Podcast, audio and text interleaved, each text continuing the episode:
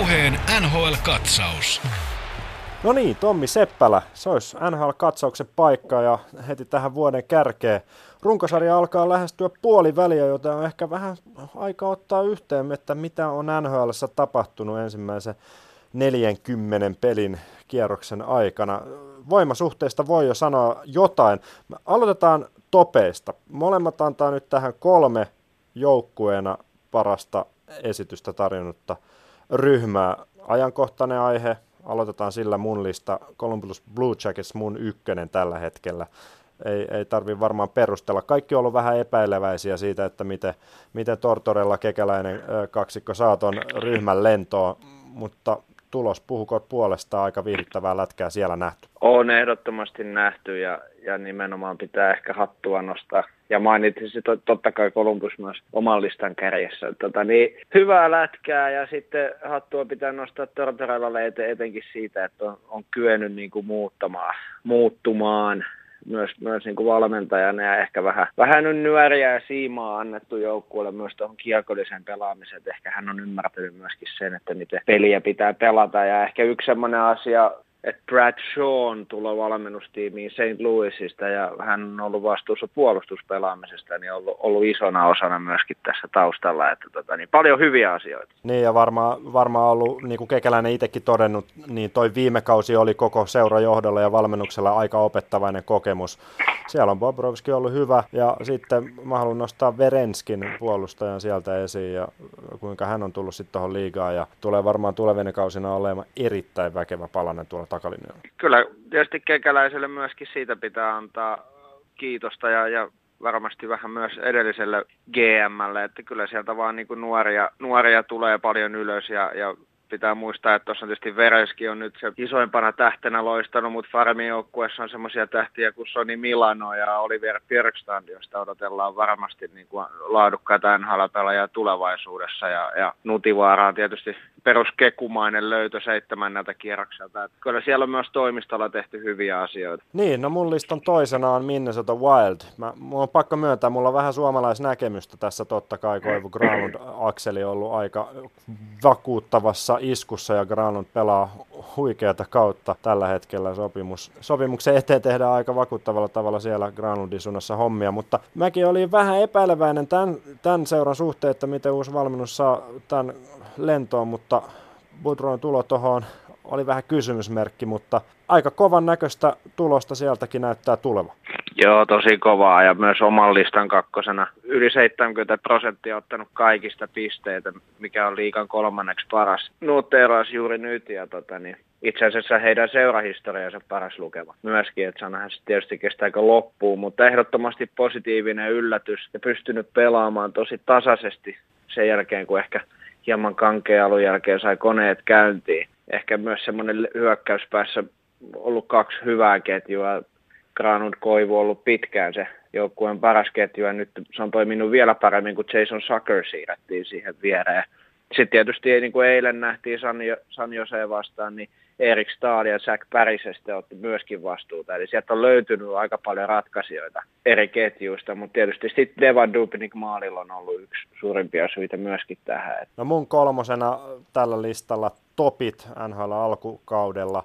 New York Rangers, en tiedä tuleeko meille tässä nyt ensimmäinen eroavaisuus mielipiteissä, mutta he hankki tuossa kesällä sen verran jalkavoimaa tonne ja viihdyttävyyttä ja taitoa, että mä nostin jo tuossa NHL-illassa ennen kauden alkua yhden mun mestarisuosikeista. En tiedä, riittääkö ihan sinne päätyyn saakka tälläkään kertaa, mutta Vignoan alaisuudessa pelaa sitä modernia lätkää, siellä on taitoa, siellä on nopeutta ja kyllä siellä on myös yksi suuri yllättäjä, eli Grabneri maalipyssynä ollut aika huikeassa vedossa tällä kaudella. Joo, todella, todella tota, niin, Rangers kuuluu ehdottomasti kauden onnistujiin ja ju, juuri mainitsemistasi syistä, eli pelaavat hyvää lätkää ja, ja myös sieltä löytyy oikeastaan niin kuin kolmesta neljästä ketjusta asti ratkaisijoita. Vastaan näihin nykypäivän vaatimuksiin, niin kuin sanoit, niin jalkanopeutta löytyy ja ja pelinopeutta ennen kaikkea, niin, niin on sitä kautta pystynyt ehkä jopa nostamaan profiilia. Itse otin kolmanneksi tuohon Pittsburghiin, joka tietysti tuommoinen odotettukin hallitseva mestari, mutta on, on pystynyt mun mielestä kuitenkin aika semmoiseen tasaiseen. Toisaalta siellä on ollut heikkoja hetkiä, mutta heillä on niin käsittämätön kyky tulla noihin peleihin takaisin myös silloin, kun se ehkä joskus näyttää siltä, että tämä on menetetty. Huima hyökkäyspää arsenaalit, niin kuin jo viime vuonna nähtiin, ja, ja tota, niin hyvin liikkuva ja kiekkoon liikuttava pakkikalusta on vaarallinen kombinaatio myös keväällä. Ja... Heitän pallon sulle tässä vaiheessa, kun mennään floppeihin. Kolme floppia, aloita sinä. No mä aloitan ehdottomasti Coloradolla. Eli tota, ei nyt kuulunut varmastikaan mihinkään mestarisuosikkeihin, mutta ei me nyt kukaan kyllä ajatellut, että he, he on niin 38 pelin jälkeen 12 voitossa ja koko liika huono joukkue. Että mä aina vakaasti uskon siihen, että millainen johto, niin semmoinen joukkue ja ehkä heillä ei Pierre Lacroix jälkeen, joka 90-luvulla 2000-luvulla johti niin kuin gm tuon seuran menestykseen, niin ehkä sen jälkeen ei ole ollut seuran johdossa niin kokemusta, että, että nyt on Joe Sakic, joka on kuitenkin aika kokematon GM. Hän hankki kesällä sinne kaverikseen tota, niin Chris McFarlandin, joka tuli Kolumbuksesta, oli siellä kekäläisen apuna, apu GM, ja tota, niin Chris McFarland tuli, niin heti hankittiin ma- myös valmentaja Kolumbuksen farmin joukkueesta, ja, ja aiemmin, jos katsoo, haluaa vielä mennä taaksepäin, niin, niin, niin Ryan O'Reilly kaupattiin, Chadorovi ja Grigorenko,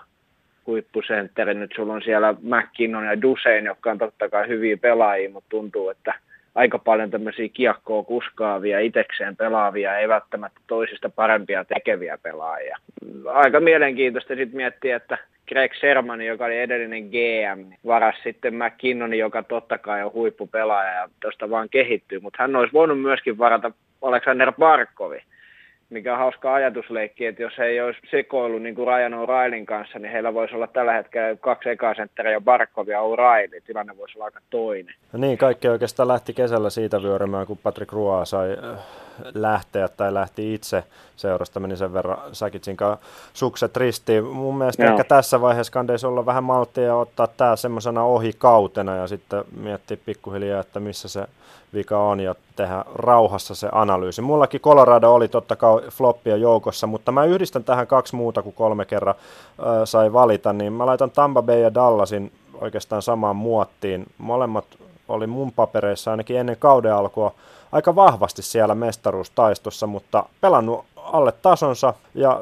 ainakin Tampa Bayn pelissä se hyökkäyspeli ja se kokonaispaletti ei ole mun mielestä ollut missään vaiheessa sillä tasolla, millä se on parilla viime kaudella ollut. Dallasissa sitten on myös ongelmat ehkä vähän sen koko luokka, että pitääkö pikkuhiljaa sielläkin sitten ruveta vähän rukkaamaan tuota miehistöä uusiksi. Mm, Dallasin kohdalta samaa mieltä, että siellä ongelmat aika paljon syvemmällä. Et maalivahdeista on varmaan seurajohto kautta valmennusjohtoisesti on ajettu se maalivahtiosasto myöskin piippuun. En lähde puolustelemaan Lehtosta ja Niemeä, mutta, mutta, mutta joukkue ja sitten tuommoinen linjattomuus myös valmennuksen puolelta on varmaan ollut ajamassa sitä veskariosastoa siihen, että kohta sinne pitää hankkia jostakin uusi veskari, mutta ongelma on, niin kuin on joskus aiemminkin todettu, että noin viiden miljoonan diileillä vetää molemmat Lehtonen ja Niemi, niin ne on oikeastaan mahdottomia kaupata. Sitten viisikkopeli heikkous tietysti.